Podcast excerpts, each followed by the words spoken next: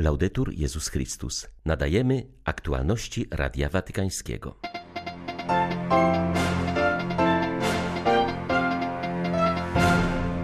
W związku z setną rocznicą koronacji wizerunku patronki Dominikany papież skierował do mieszkańców wyspy przesłanie, w którym zachęca ich do porzucenia podziałów w imię jedności, której symbolem jest Matka Boża z Altagracja. Okupacja byłaby gorsza niż wojna, oznacza masowe morderstwa i gwałty, dlatego musimy walczyć aż do zwycięstwa, uważa pozostający w ostrzeliwanym Charkowie Marianin ksiądz Mikołaj Bieliczew. W Elwangen odbyła się beatyfikacja niemieckiego jezuity ojca Jana Filipa Jeningena, jednego z najbardziej znanych misjonarzy ludowych Towarzystwa Jezusowego. 16 lipca witają Państwa Marek Krzysztofiak i Łukasz Sośniak. Zapraszamy na serwis informacyjny. Z okazji zbliżającej się setnej rocznicy koronacji wizerunku patronki Dominikany, Matki Bożej z Altagracja, papież skierował do mieszkańców wyspy list. Wasza głęboka pobożność maryjna jest znakiem chrześcijańskich korzeni, które charakteryzują waszą ziemię i dają jej życie, napisał Franciszek. Ojciec Święty zapewnił, że w znaku dziewicy z Altagracja Bóg daje Dominikanie znak swej bliskości i czułości. Pełne miłości spojrzenie matki kontemplującej śpiące na jej łonie dziecko to dla nas zaproszenie, by dostrzegać Jezusa obecnego w naszych bliźnich i pamiętać, że jesteśmy częścią tej samej rodziny ludzkiej, powołanej do braterstwa i solidarności, czytamy w papieskim liście. W Elwangen odbyła się beatyfikacja niemieckiego jezuity Jana Filipa Jeningena, jednego z najbardziej znanych misjonarzy ludowych Towarzystwa Jezusowego. Był człowiekiem, który do dziś inspiruje wielu ludzi do czynienia miłości Boga widoczną, napisał w liście do współbraci generał jezuitów ojciec Arturo Sosa. Pamięć o misjonarzu ludowym z czasów wojny trzydziestoletniej jest żywa do dziś. W latach tego niezwykle brutalnego i krwawego konfliktu jezuita otaczał opieką ciężko doświadczonych wojną chłopów. Mszy beatyfikacyjnej przewodniczył arcybiskup Luksemburga kardynał Jean-Claude Hollerich. W homilii podkreślił, że choć przełożeni nie pozwolili spełnić ojcu Jeningenowi pragnienia wyjazdu na misję do Indii, to powołanie wypełnił w mozolnym życiu misjonarza ludowego. Czego możemy się nauczyć od błogosławionego ojca Filipa? Po pierwsze, jego absolutnej wiary w Boga. Żyjemy w świecie, w którym Bóg wydaje się już nie odgrywać istotnej roli. Jednak sekularyzacja to nie tylko puste ławki w kościołach, ona zagnieździła się w naszych sercach, w naszym stylu życia. Tak jak ojciec Filip, dajmy Bogu miejsce w naszej codzienności, a wówczas On przełamie ciasnotę naszego życia i poprowadzi nas ku głębi. Zróbmy w życiu miejsce także dla drugiego człowieka. Módlmy się, abyśmy w świetle Bożego spojrzenia umieli postawić się w sytuacji każdego. Bez miłości do ludzi w konkrecie życia nasze chrześcijaństwo jest nieautentyczne. Ta miłość musi przejawiać się także w naszym zaangażowaniu. Kiedy stajemy w obronie integralności stworzenia, kiedy przyjmujemy uchodźców i pracujemy na rzecz pokoju, nie stajemy się przez to jedną z organizacji społecznych, ale łączymy miłość Boga i miłość człowieka. To właśnie ta więź, którą żył ojciec Filip, czyni nas świadkami Ewangelii w tym świecie.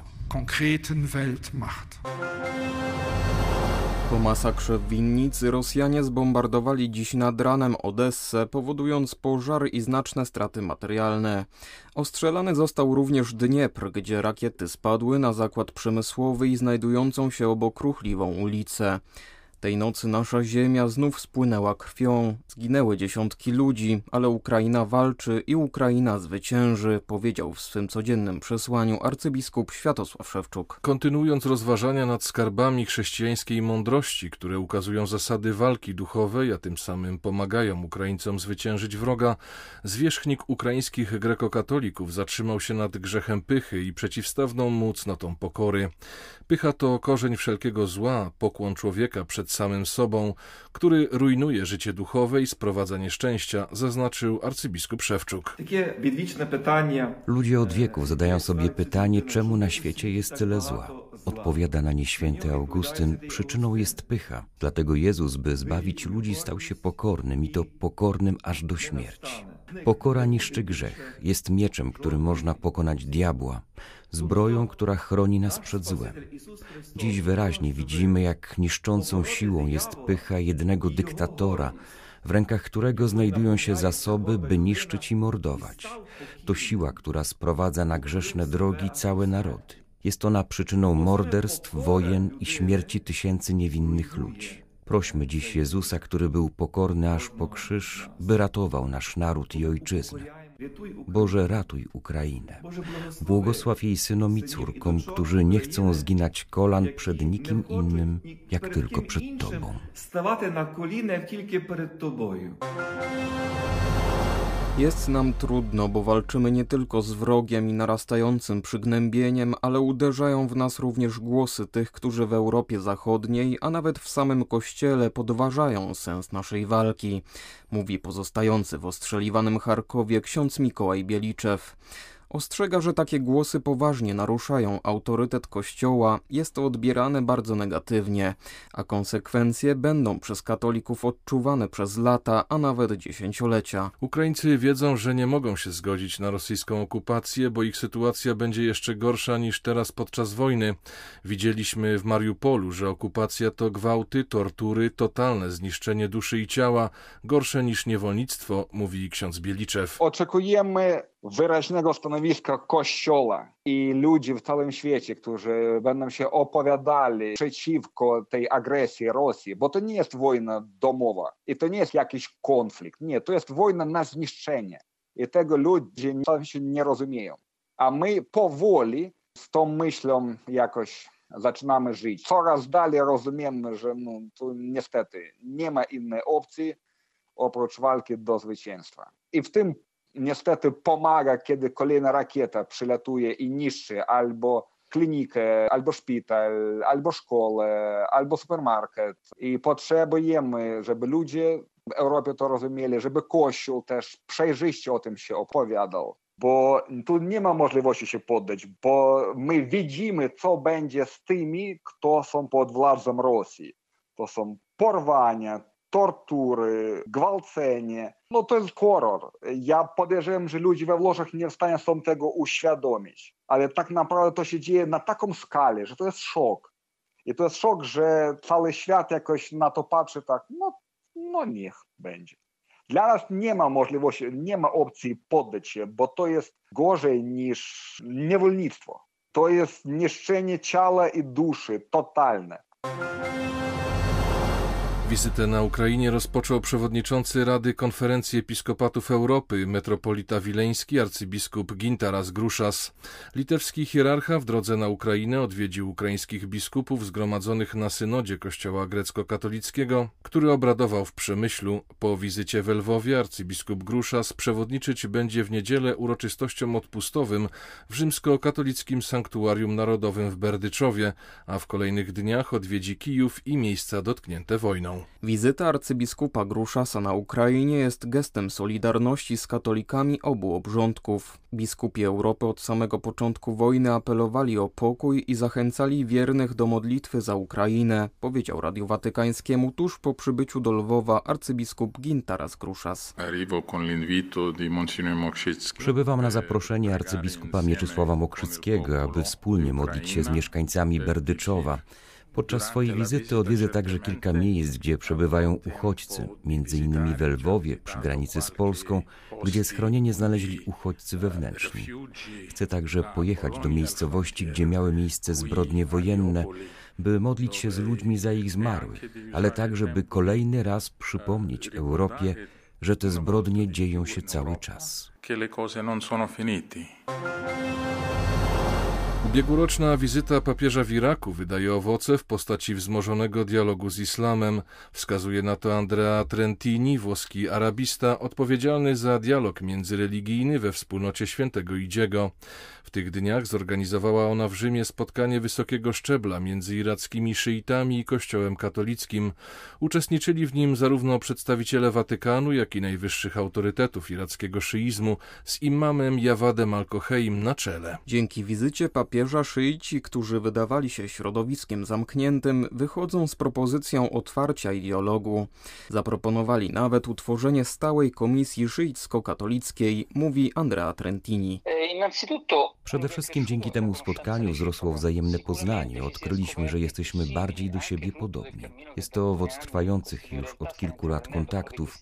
Na zakończenie tego spotkania Andrea Riccardi zauważył, że niezależnie od konkretnych propozycji, takich jak Komisja Wspólna Szyicko-Katolicka, ważne jest również to, że uznaliśmy się za przyjaciół i że w obliczu przemian współczesnego świata nie możemy iść dalej w pojedynkę bez innych. Zrodziła się zatem wizja wspólnej przyszłości. Ważne jest budowanie przyjaźni, która wykracza ponad instytucje. Siłą tego dwudniowego spotkania było właśnie wykroczenie ponad dialog czysto instytucjonalny.